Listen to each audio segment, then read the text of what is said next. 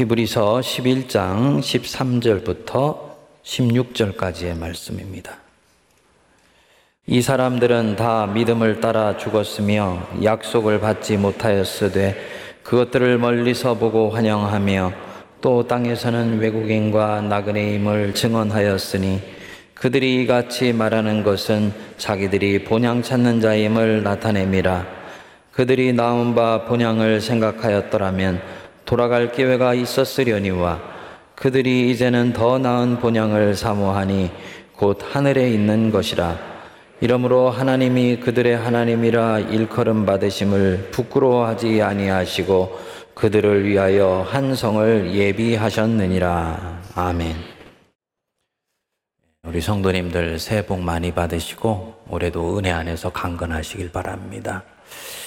어, 올해 설명제를 맞이해서 귀성 인구가 대한민국 전체 인구의 52% 정도 되는 2,852만 명에 이를 것이라고 합니다. 작년보다도 한 2.3% 늘어난 아주 큰 수치입니다. 우리는 설이나 추석이 되면 내가 태어나고 자란 고향을 찾거나 또 내 존재의 모태가 되는 부모님을 찾아가서 뵙고 인사를 드립니다. 그래서 이 명절은 고향 가는 날이요.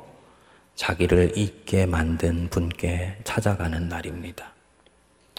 그런데 가만히 생각해 보면 우리 그리스도인들에게는 이 인생길 자체가 고향 가는 길이에요. 내가 본래 왔던 곳, 하나님의 품으로 돌아가는 길, 그게 인생길입니다. 때때로 우리가 이 사실을 잊지요. 치열한 현실에 함몰되어서 지금 여기 살아나기에 급급하다 보니까 내가 누구인지, 내가 어디에서 왔는지를 잊고 사는 경우가 많이 있습니다. 그리고 지금 여기서 살아남기 위해 아둥바둥 하면서 그게 인생의 목적이 되어버립니다.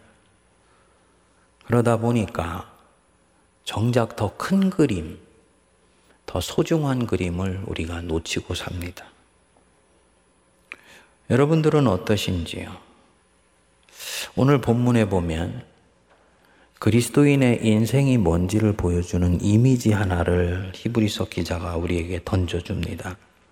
14절을 보시면 그들이 이같이 말하는 것은 자기들이 본향 찾는 자임을 나타냅니다.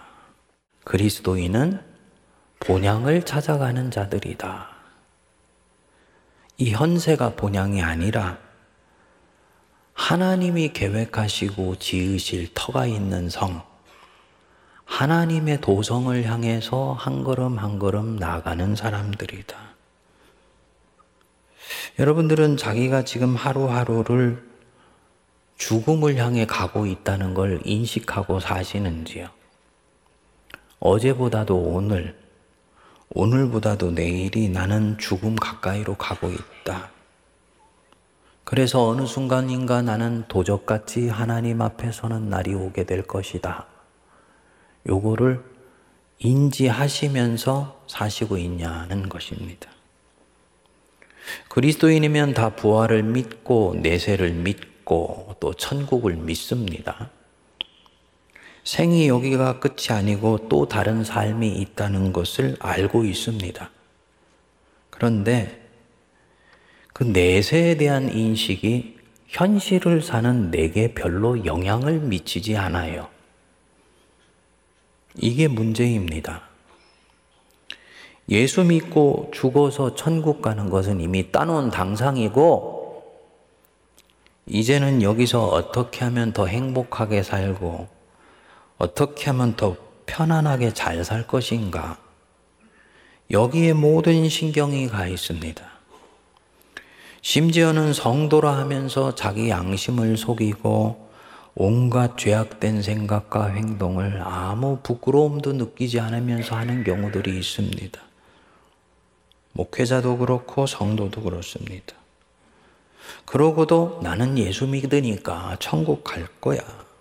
라고 생각을 합니다. 뭔가 잘못된 내세신앙입니다. 왜 이런 잘못된 내세신앙이 교회 안에 들어와 있을까요? 지금 우리가 살고 있는 이 현세, 우리가 살고 있는 이 세상이 워낙 현세 지향적 세계관에 아주 찌들어 있어요. 불과 200년 전만 하더라도 종교와 상관없이 사람들은 다 죽음 이후의 삶이 있다라고 생각하고 살았어요.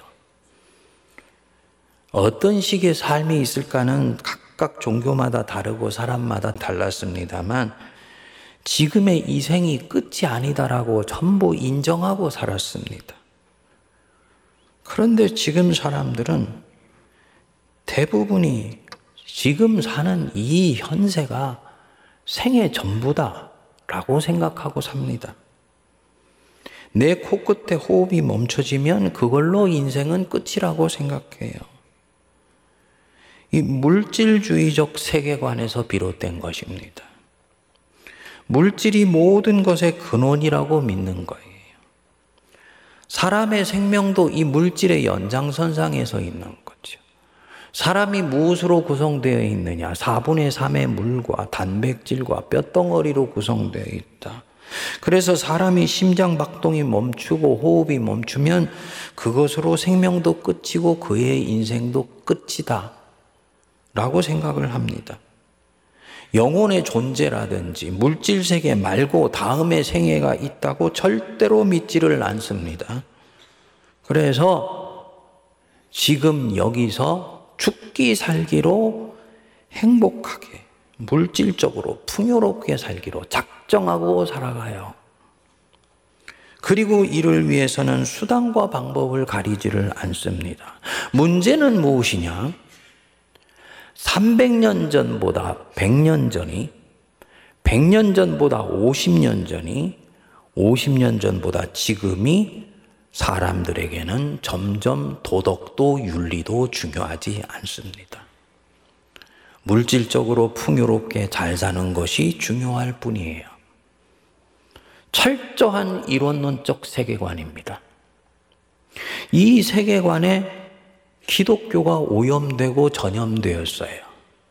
그래서 성도들이 내세를 믿고 있는 것 같지만 내용으로 들어가 보면 아니에요.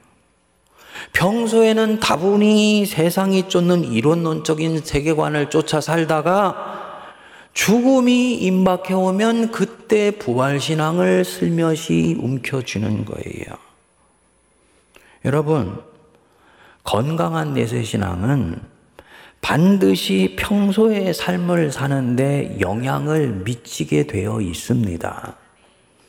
구약성서에 실학서라고 있어요. 물론 우리 개신교의 정경 66권에 포함되지 않는 외경이에요. 근데 여기에 이런 말이 나옵니다. 너의 모든 일에 있어서 마지막을 생각하라. 그러면 너는 결코 나쁜 일을 하지 않을 것이다. 굉장히 암시적인 말이죠. 네 인생의 마지막이 있고 그 끝에 무엇인가가 있다는 것만 생각해도 너의 그 육적 본성의 많은 부분들은 컨트롤이 되기 시작할 거다라는 얘기입니다.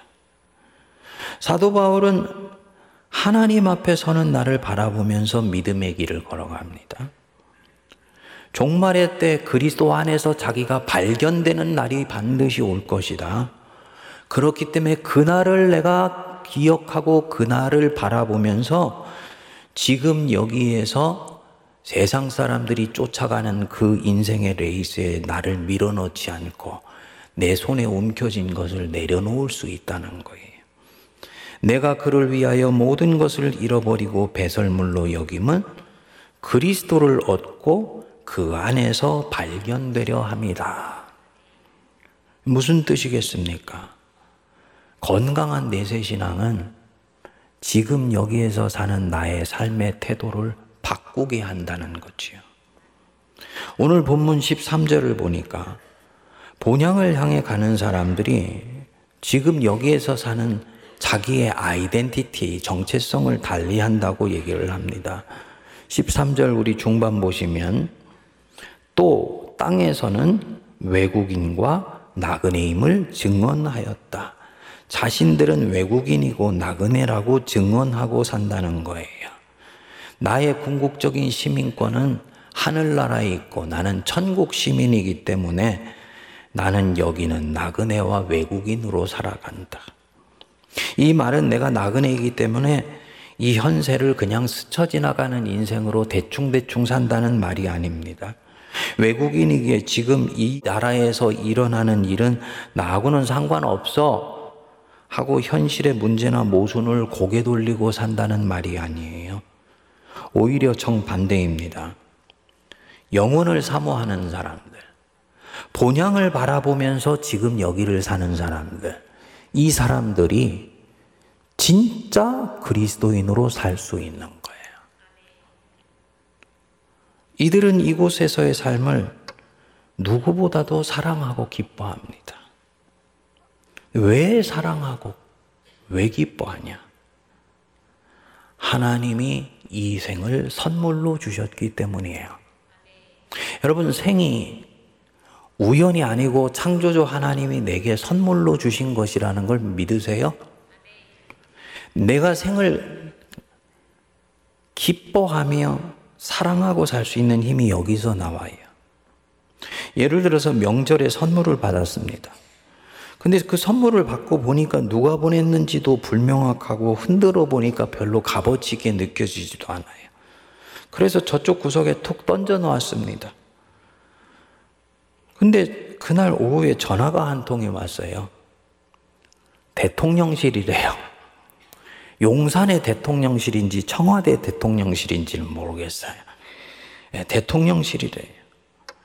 대통령께서 그 집에 선물을 보냈는데 받으셨는지요? 전화를 끊자마자 제가 어떻게 할까요? 구석에 던져놓았던 그 선물 쫓아가가지고 받아가지고는 뭐가 들어있는지 열어보지요. 그리고 열어보니까 자그마한 열쇠 꾸러미 하나 들어있어요. 그래도 감사해요. 왜? 대통령이 보낸 거니까. 다음 날부터 이 열쇠 꾸러미 가지고 다니면서 이거 대통령이 보낸 거다. 그러죠. 누가 이 선물을 보냈냐가 굉장히 중요한 겁니다. 그런데 하늘 아버지께서 내게 이 생을 선물로 주셨다. 얼마나 가치 있고 얼마나 값지게 받아서 쓰겠습니까? 인생이 그런 거예요. 하나님의 선물이기 때문에 나는 누구보다도 사랑하고 누구보다도 기뻐합니다. 그런데 그럼에도 나는 이 생에 나그네이고 외국인이에요. 내 본향은 하늘에 있습니다. 어떻게 이 충돌되는 것 같은 진실이 생 안에서 하나가 될 수 있냐? 나는 생을 사랑합니다. 하지만 집착하지 않습니다. 자녀를 사랑합니다. 진정으로 자녀를 사랑하면 집착하지 않아요. 사랑하는 그 자체로 충분한 거예요. 그래서 인생의 목적을 이루었다 하여서 마치 천하를 얻은 것처럼 우쭐되지 않습니다. 뜻을 이루지 못하였다 해서 세상을 잃은 것처럼 낙심하지도 않아요. 나는 나그네이까. 내 시민권은 하늘에 있으니까.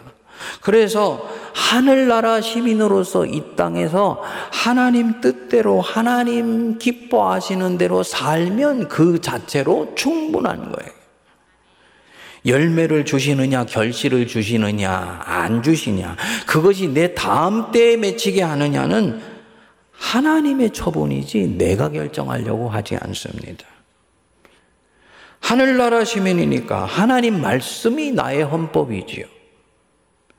대한민국 국민으로서, 미국 시민으로서 당연히 시민권이 있고 국적이 있지만 나는 그 헌법을 절대화하지 않습니다. 하나님 나라 헌법이 내게 우선이에요. 두 개가 충돌할 때는 당연히 이 땅에 있는 법을 바꾸기 위해서 애쓰고 경주하고 노력하고 최선을 다합니다. 그렇게 잘 되지 않는다 하여서 낙심하지도 않고 또 쉽게 포기하지도 않아요. 하나님 나라의 백성이니까. 천국에 가면 주님이 착하고 충성된 종아, 칭찬해 주실 건 믿기에 하던 일을 계속하면서 인생을 끝까지 밀고 나갑니다. 무슨 얘기냐? 이 생은 주님이 주신 선물이기 때문에 기뻐하면서 감사하되 나는 이 생의 결과물에 집착하지 않습니다.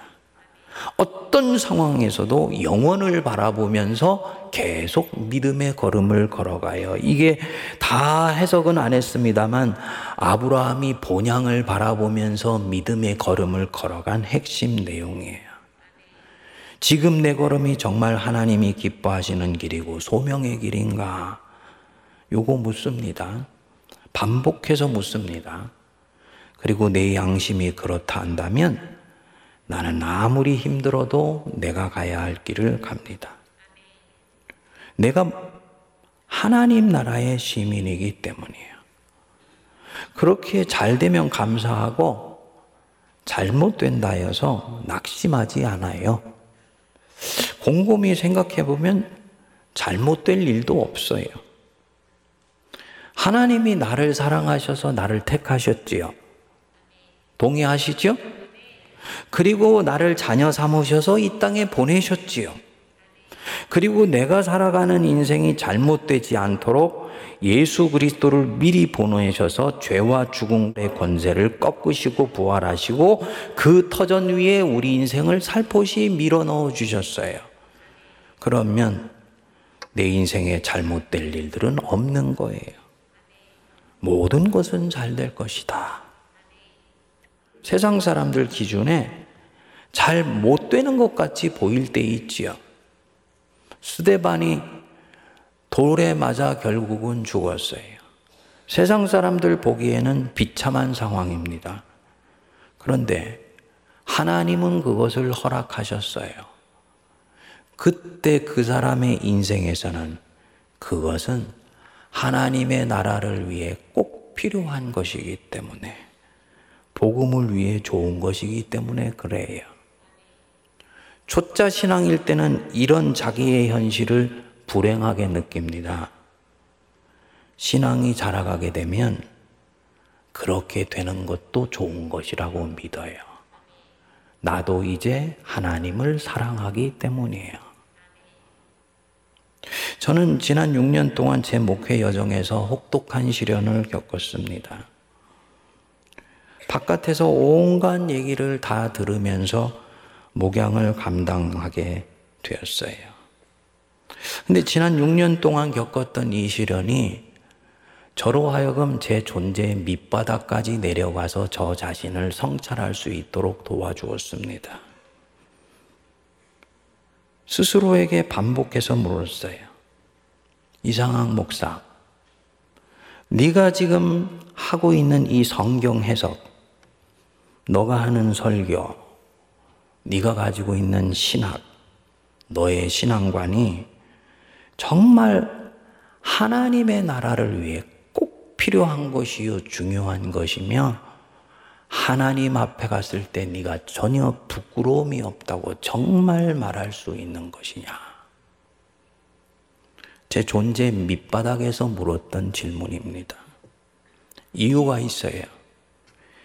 20년 전에 제가 미국에 갈 때만 해도 제가 서 있는 신학적인 입장은 믿으리라고 볼 수 있었습니다. 그때나 지금이나 저는 복음주의적 에큐메니칼 신학을, 신앙을 가지고 있어요. 이게 우리 통합교단의 신학이에요. 그래서 통합교단에서는 부총회장이 되면 아예 총회 안에 있는 에큐메니칼 위원회 위원장을 당연직으로 맡게 되어 있어요. 그리고 이게 언더우드 목사님의 신학이고 한경직 목사님의 신학이고 강신명 목사님의 신학이에요. 복음주의와 에큐메니칼을 같이 붙드는 겁니다. 20년대에 돌아와 봤더니 사회는 좌클릭하고 한국교회는 우클릭해버렸어요. 제가 서 있는 입장은 저도 모르는 사이에 소수적인 위치가 된 거예요. 감사한 것은 세문안교회는 언도우드의 이 전통을 지켜서 개혁주의적 장로교에 입각한 복음주의와 에큐메니칼 신앙을 통해서 세상 한복판에 하나님의 나라를 세워야 된다는 이 긴장을 집요하게 붙들고 여기까지 왔어요. 7대 담임 목사를 뽑는데 기독 공부에 나중에 제가 알고 보니까 낫더라고요. 다른 교회는 담임 목사의 조건으로 안 쓰는 거. 에큐메니칼 신학과 정신을 가지고 있는 분. 그런데 이게 어쨌든 현재 한국교회에서는 다수가 아니라 소수자적인 위치야. 다수가 되길 원하지 누가 소수의 입장을 갖기를 원합니까? 방향을 틀까? 다수파가 되어야지 이 소수의 입장을 계속 밀고 나가야 되나? 중요한 건 뭡니까? 하나님 앞에 갔을 때 주님이 나를 어떻게 보시느냐. 주님이 그 길이 네 소명의 길이고 너의 사명의 걸음이면 힘들더라도 따르는 사람, 같이 가는 사람이 적더라도 묵묵히 그 길을 걸어가 낼 수 있을 때 후배들이나 후학들은 내 뒷꼭지를 바라보면서 같이 길을 걸어갑니다. 그리고 마침내 그 길이 어느 순간인가 하나의 물길을 만드는 거예요. 다수가 되느냐 소수가 되느냐는 주님이 정하시는 일이지 내가 정할 일이 아닌 것입니다. 뭘 말하는 것이냐? 하나님 앞에 갔을 때 주님이 내 걸음을 어떻게 보시느냐가 이 땅에서 내가 어느 정도의 영향력과 힘을 갖느냐보다 훨씬 중요하다는 걸 말씀드리는 것입니다. 이런 면에서 저는 천국이 있는 것이 얼마나 감사한지 몰라요. 보네포가 그랬어요. 부활은 고난당하는 자의 것이다. 그가 나치에 저항하면서 왜 이야기를 했는지 이제 조금 알 것 같아. 그리고 이게 진짜 그리스도인으로서 살아가는 사람들에게는 복음 중에 복음이라는 걸 알겠어요. 여러분, 이게 부활신앙이고 이게 내세신앙입니다. 칼 마르크스가 그랬습니다. 종교는 민중의 아편이다. 저 천국만 바라보고 살게 하여서 현실에 일어나는 오류를 눈 감아버리게 만든다. 근데 이 사람은 기독교의 진면목이 뭔지도 모르고 부활신앙이 진정으로 무엇인지도 몰랐습니다. 기성교회가 잘못된 내세신앙을 가진 것을 보고 내세신앙 자체를 완전히 오독했어요. 기독교의 내세신앙은 절대로 현실을 외면하지 않습니다. 현실의 문제를 그냥 보고 스쳐 지나가지 않아요. 오히려 내가 그리스도인이고 신인류이기 때문에 내가 하늘나라 백성이기 때문에 이 현실의 아픔 앞에 좌절하지 않고 권력의 힘에 주눅들지 않고 내 내면의 욕망에 굴하지 않습니다. 그리고 하나님 뜻대로 바꾸려고 더 치열하게 몸부림칩니다. 다만 집착하지 않아요. 항상 기뻐하고 쉬지 말고 기도하고 범사에 감사해요. 심각하고 너무 진지해서 자기 존재를 삼켜버릴 것 같은 그런 무게감으로 이 걸음을 걸어가지 않아요. 여행자의 가뿐한 심정으로 하나님께서 결국은 일하실 것을 믿으면서 자기는 자기가 할 일을 기쁘고 감사하게 하면 되는 거예요. 아멘 하십니까? 그래서 이 사람에게는 웃음이 그쳐지지 않습니다. 제가 이 안식년 마치고 나서 교인들이 피드백이 아주 다양한데 제일 마음에 드는 피드백이 있어요. 목사님, 안식년에 무슨 일이 있으셨는지 모르겠지만 목사님이 안식년 마치시고 나서 뵈니까 굉장히 여유 있어지시고 편안해지셨습니다. 저는 그 말이 너무너무 좋아해요. 나태해지거나 나이브해지지는 않았는데 주님이 일하실 것이다라는 이 내면의 확신이 있어요. I truly, truly love you. 주님이 사랑하시면 됐지 다른 무엇을 필요로 하냐 하는 마음으로 품을 가지고 일할 수 있는 여유를 갖게 되었습니다. 여러분, 우리는 본향을 향해 가는 사람들이라는 것 절대로 잊지 마십시다. 여기가 우리 거쳐가는 것이고, 우리는 더 온전하고 영원한 곳을 향해 가는 사람들이라는 것 잊지 마십시다.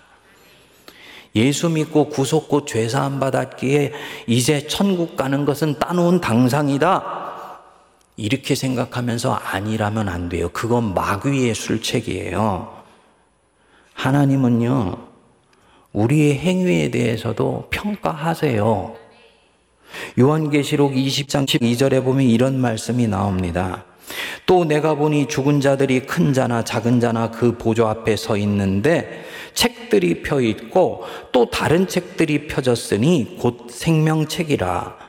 이 생명책은요, 예수 믿냐 안 믿냐를 보고 그 이름을 기록해 놓은 책이에요. 예수를 인격적으로 영접한 분들은 다 그 이름이 이 생명책에 기록되어 있어요. 저와 우리 성도님들의 이름 이 생명책에 기록되어 있는 줄 믿습니다. 그런데 그 옆에 또 다른 책이 있다 그랬잖아요. 죽은 자들이 자기 행위에 따라 책들에 기록된 대로 심판을 받으니 여기에 이 책은 책이 아니고 책 들이에요. 생명책은 헬라어로 보면 단행본, 단수입니다. 여기에 행위에 따라 기록된 책은 복수, 책들입니다. 다른 책이라는 얘기예요. 행위의 책입니다. 13절 보시면 바다가 그 가운데서 죽은 자들을 내주고 또 사망과 은부도 그 가운데서 죽은 자들을 내주며 각 사람이 자기의 행위대로 심판을 받고 행위의 책에 나온 대로 심판을 받는다. 예수 믿고 죽어도 행위가 나쁘면 지옥 간다는 얘기냐? 그 뜻이 아니지요. 하나님은 선하시고 자비로우시기 때문에 택한 백성들 절대로 버리지 아니하세요. 하나님의 선하신 대로 이끌어 가실 자신감이 있으시기 때문에 우리를 택하신 거예요. 그런데 하나님이 나 버리시지 않을 것이기 때문에 내가 이때까지 했던 못된 행동을 계속한다? 이건 정말 나쁜 사람이야. 정말 예수를 믿고 있으면 그 사람은 그렇게 살 수가 없습니다. 여기서 행위의 책도로 심판받는다. 이 말은 믿는다고 전부가 아니라는 걸 꼭 기억하라는 얘기입니다. 그 행위에 따른 심판이 어떤 것인지는 요한계시록이 자세히 얘기하지 않습니다. 다만 어떤 자는 하얀 세마포 옷을 입고 오늘날로 치면 비단의 민코옷 입고 하나님 앞에 서는 자가 있는가 하면 어떤 자는 벌거벗은 부끄러운 모습으로 구원을 받는 자도 있다. 이렇게만 말씀을 내놨어요. 우리 모두 하얀 세마포 옷을 입고 하나님 앞에 아름다운 모습으로 설 수 있게 되기를 기도합니다. 하나님 백성답게 본향을 바라보면서 이 땅을 살 때 그 삶이 가능합니다.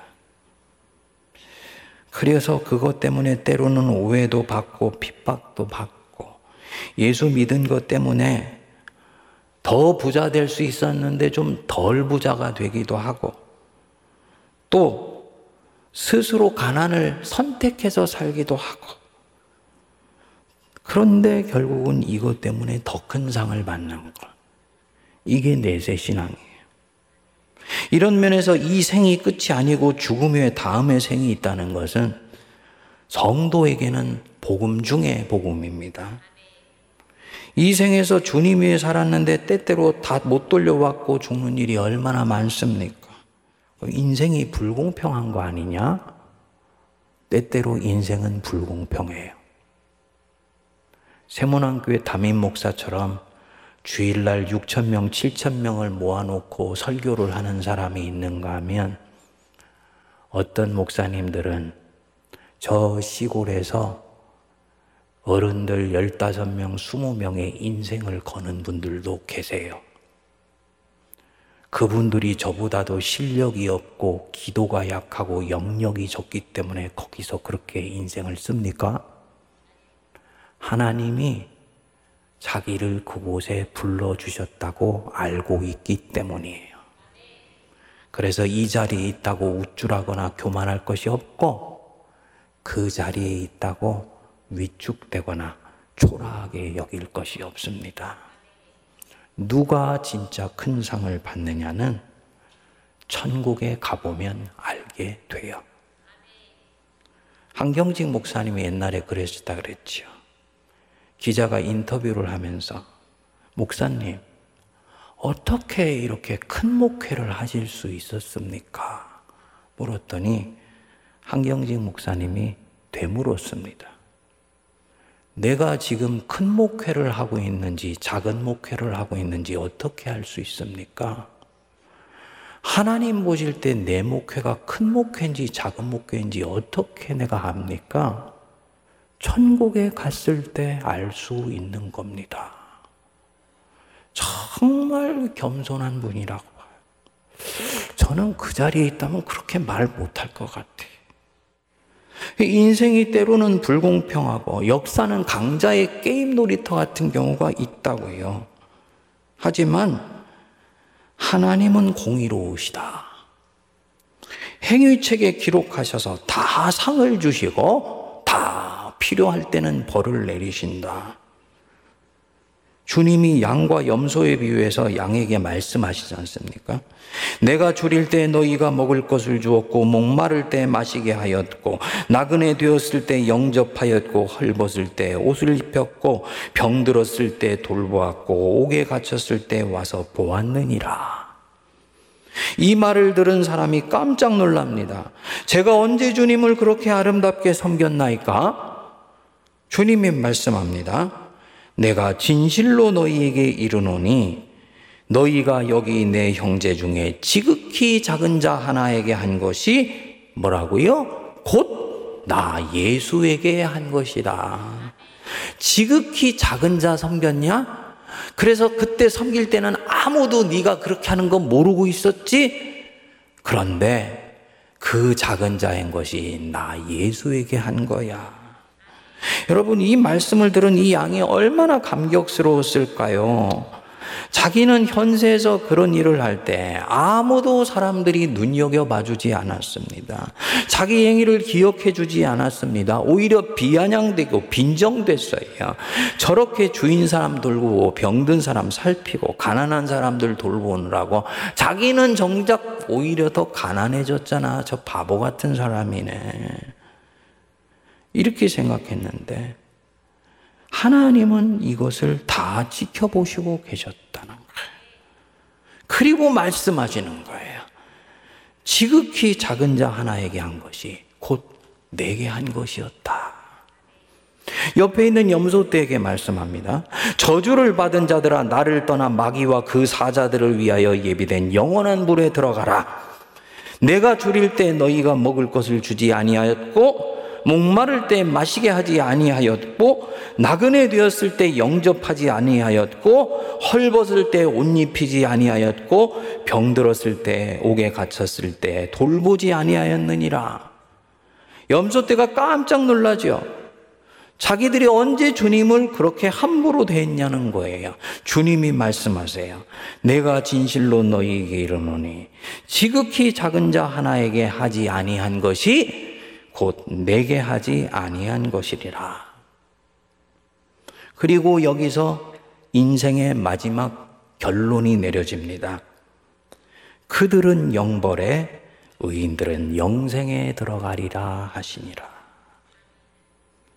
현세에서 양들은 자기들이 바보스럽게 산다고 생각했어요. 하나님 나라 시민이기 때문에 주님 뜻대로 약한 자들을 살피고 돌봤어요. 하나님 나라 시민이기 때문에 선을 행하며 끝까지 살아냈어요.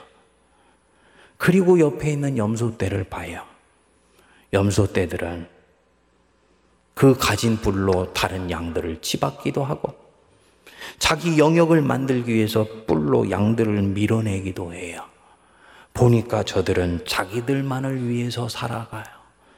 그리고 점점 큰 부를 쌓아가면서 그 부로 세상을 호령하면서 살아가요. 누구도 그것을 제재하지 않아요. 아, 세상은 강자들의 것이구나. 염소떼들이 똑똑한 거 아니야.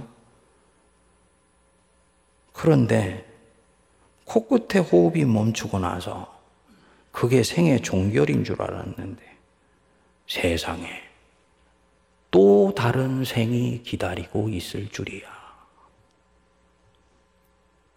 바로 심판주 하나님이 인생을 둘로 가르는 생입니다.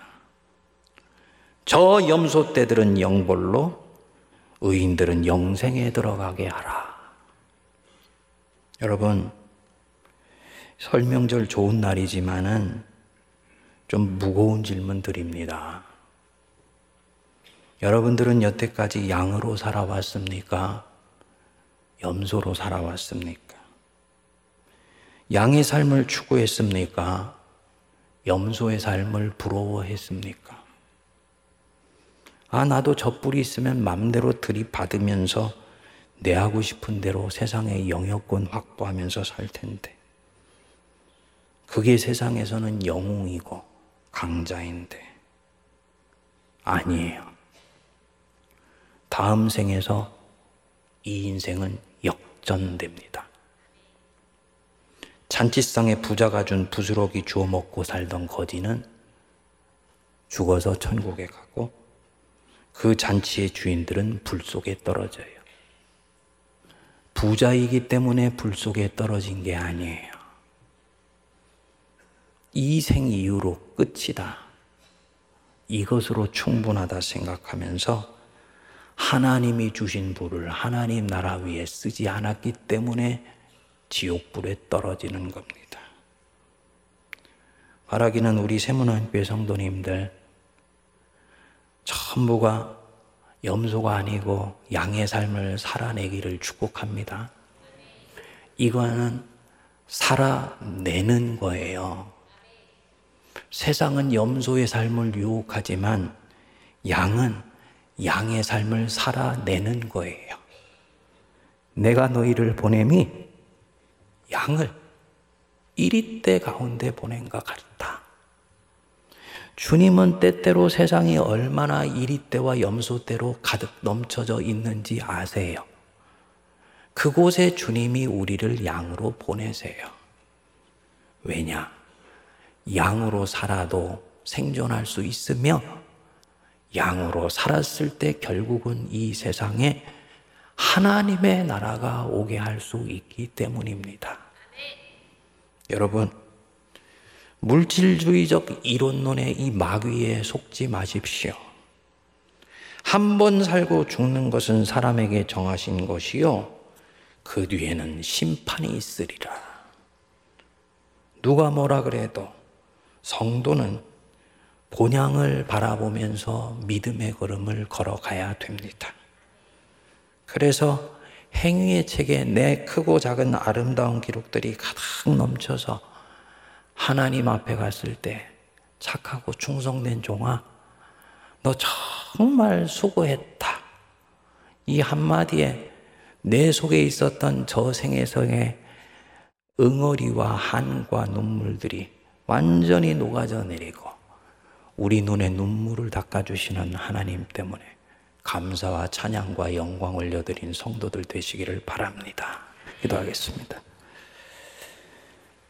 하나님,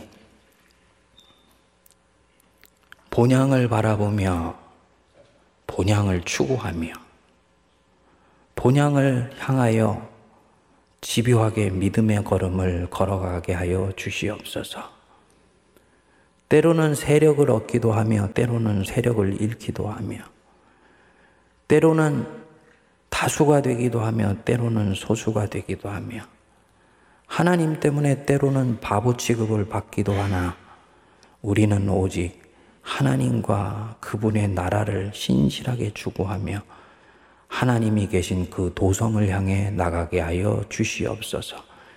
이 믿음을 가진 자들에게 주님이 우리 앞에 어느 날 나타나셔서 착하고 충성된 종아, 내가 정말 수고하였다. 하늘나라의 큰 잔치에 참여하라. 말씀 듣게 하시고, 어김없이 상 주시며 어김없이 공의를 베푸시는 하나님께 영광 올려드리게 하옵소서. 예수님 이름으로 기도하옵나이다. 아멘.